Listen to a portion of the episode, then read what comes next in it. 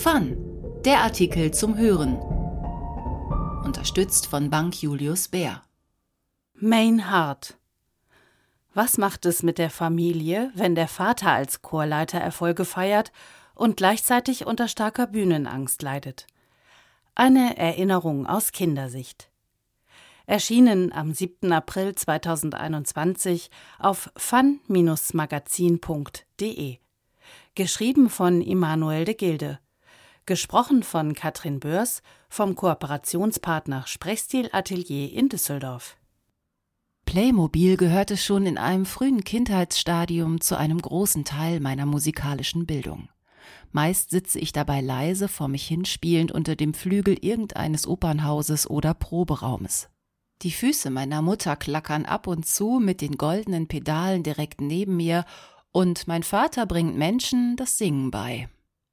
In den Pausen verlagern sich die gespielten Kämpfe vom Flügel in den Flur mit den für mich erwachsenen Kindern und meinen Geschwistern. Dazu gibt es Sprudelwasser. Später sitze ich dann auf der Orgelbank und verfolge sowohl das, was man Noten nennt, als auch das Gesicht meiner Mutter. Wenn sie nickt, ziehe ich an unterschiedlichen Hebeln mit Nummern drauf, manchmal langsam und manchmal ganz schnell. Am liebsten mag ich damals die letzten Strophen der Kirchenlieder, wenn ganz viele Register auf einmal gezogen werden müssen und sich die gesamte Empore klanglich mehrere Meter nach vorne schiebt. Doch es gibt sie auch, diese anderen Erinnerungen. Über 200 Kinder und Jugendliche stehen auf der Bühne, ein Vielfaches an Publikum sitzt davor und hört gespannt zu. Ich stehe neben meinen FreundInnen, die konzentriert mit dem Blick zwischen ihren Notenmappen und dem Dirigenten hin und her wechseln. Mein Vater schaut angestrengt zurück, fixiert jede einzelne Sängerin, jeden einzelnen Sänger. Schweiß rinnt über sein Gesicht. Er ist so gar nicht der, den man aus der lockeren Probenatmosphäre kennt. Ein wenig besorgt gehe ich für das nächste Stück zu meiner Mutter ans Klavier, um ihr beim Blättern zu helfen. Kaum ist der letzte Ton verklungen, kommt mein Vater zu uns und sagt auf Niederländisch: „Ich kann nicht mehr, wir hören auf." Sein Gesicht ist weiß. Er stützt sich mit beiden Händen auf das Klavier. Ich streichle seine Hand, er zeigt keine Reaktion. Meine Mutter sagt: „Du schaffst das, noch ein Lied bis zur Pause. Los. Danach schauen wir." Pause. Als Chorleiterkind hat man den Vorteil, sich nicht immer nur in den großen Backstage-Räumen aufhalten zu müssen, sondern auch ab und zu in die Solo-Garderoben gehen zu können. Dort gibt es meist große Sessel, immer einen Spiegel, manchmal sogar eine Dusche und Snacks. An diesem Tag sehe ich allerdings nur, wie sich mein Vater ein weiteres seiner mitgebrachten weißen Hemden anzieht. Wo andere eine Garnitur pro Konzert verschleißen, benötigt er in dieser Zeit 2 bis 3. Sie alle werden bis zum Ende des Abends inklusive Jackett und Anzughose vollkommen durchnässt sein. „Mein Hart, mein Herz", sagt er immer wieder, und damit ist niemand im Raum gemeint, sondern das, was manchmal so schnell pulsiert, dass man die Schläge nicht mehr zählen kann. Herzprobleme gehören seit dem sonnigen Tag dazu, als mein kleiner Bruder fragte, ob Papa jetzt in die Werkstatt müsse. Damals lachten wir kurz, heute halte ich es kaum noch aus. Ich gehe runter und trinke Fanta, rede mit den wenigen Jungs, die im Chor und den wenigen Mädels, die in meiner Klasse sind. Die Welt ein Stockwerk höher ist in diesen Sekunden vergessen. Als die BetreuerInnen sagen, dass es gleich wieder losgeht, stellen wir uns zum Auftritt auf. Das Publikum applaudiert. 2 Gläser Wasser, eine Aspirin und meine Mutter haben meinen Vater davon überzeugt, die zweite Hälfte anzugehen. Wenn er die einzelnen Stücke ankündigt und mit dem Publikum interagiert, wird meist gelacht. Charmanter niederländischer Akzent verbindet sich mit einfachen und gut gesetzten Pointen. Sie wirken improvisiert und greifen das auf, wonach heutzutage anscheinend bewusst und unterbewusst gesucht wird: Authentizität.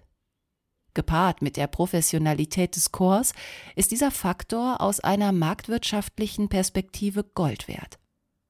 Er bringt Menschen dazu, in den ersten 5 Minuten der Pause alle CDs wegzukaufen, mehrere Chorreisen im Jahr zu sponsern und Kontakte von Angela Merkel bis Oliver Kahn zu knüpfen. Sobald sich der Blick vom Publikum allerdings wieder Richtung Chor wendet, sieht man nichts mehr von dieser Seite des väterlichen Gesichts. Es zerfällt in seine Einzelteile. Seine Pupillen sind geweitet und die taktangebenden Bewegungen seiner Arme gleichen eher dem verzweifelten Rudern eines untergehenden Schwimmers.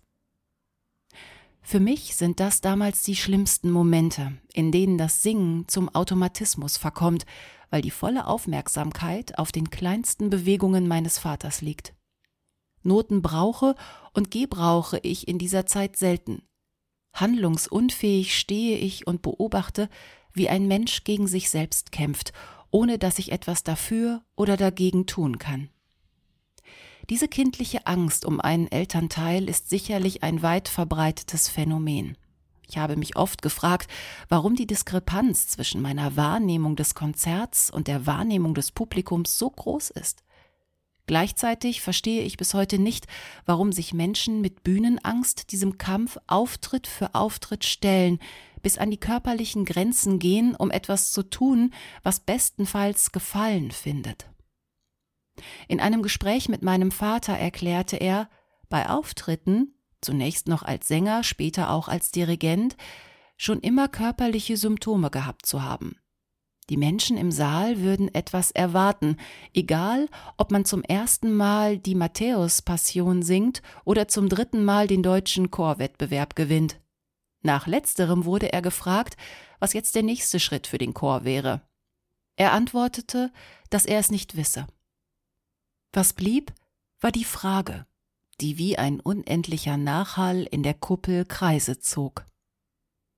Diese Erwartung von außen, gepaart mit der abstrakten Idee, was auf einer musikalischen Ebene für Leistungen erbracht werden können, schüren Zweifel an der Durchführbarkeit des Konzerts.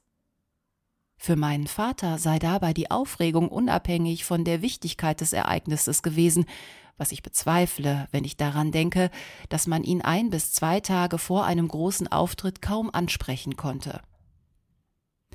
Und doch schwingt bei mir auch Bewunderung mit, dafür, dass die Begeisterung irgendwie immer ein wenig stärker war als der eigene Körper. Und dafür, dass ich heute ganz egoistisch nach Jahren der Chorabstinenz wieder in Konzerten sitzen und mich freuen kann. Freuen wie früher an den Tagen nach dem abendlichen Konzert, bis kurz vor dem nächsten Auftritt. Mein Hart.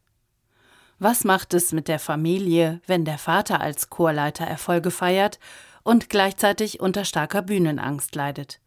Eine Erinnerung aus Kindersicht. Gesprochen von Katrin Börs. Du findest diesen und viele weitere Artikel zum Lesen auf fun-magazin.de.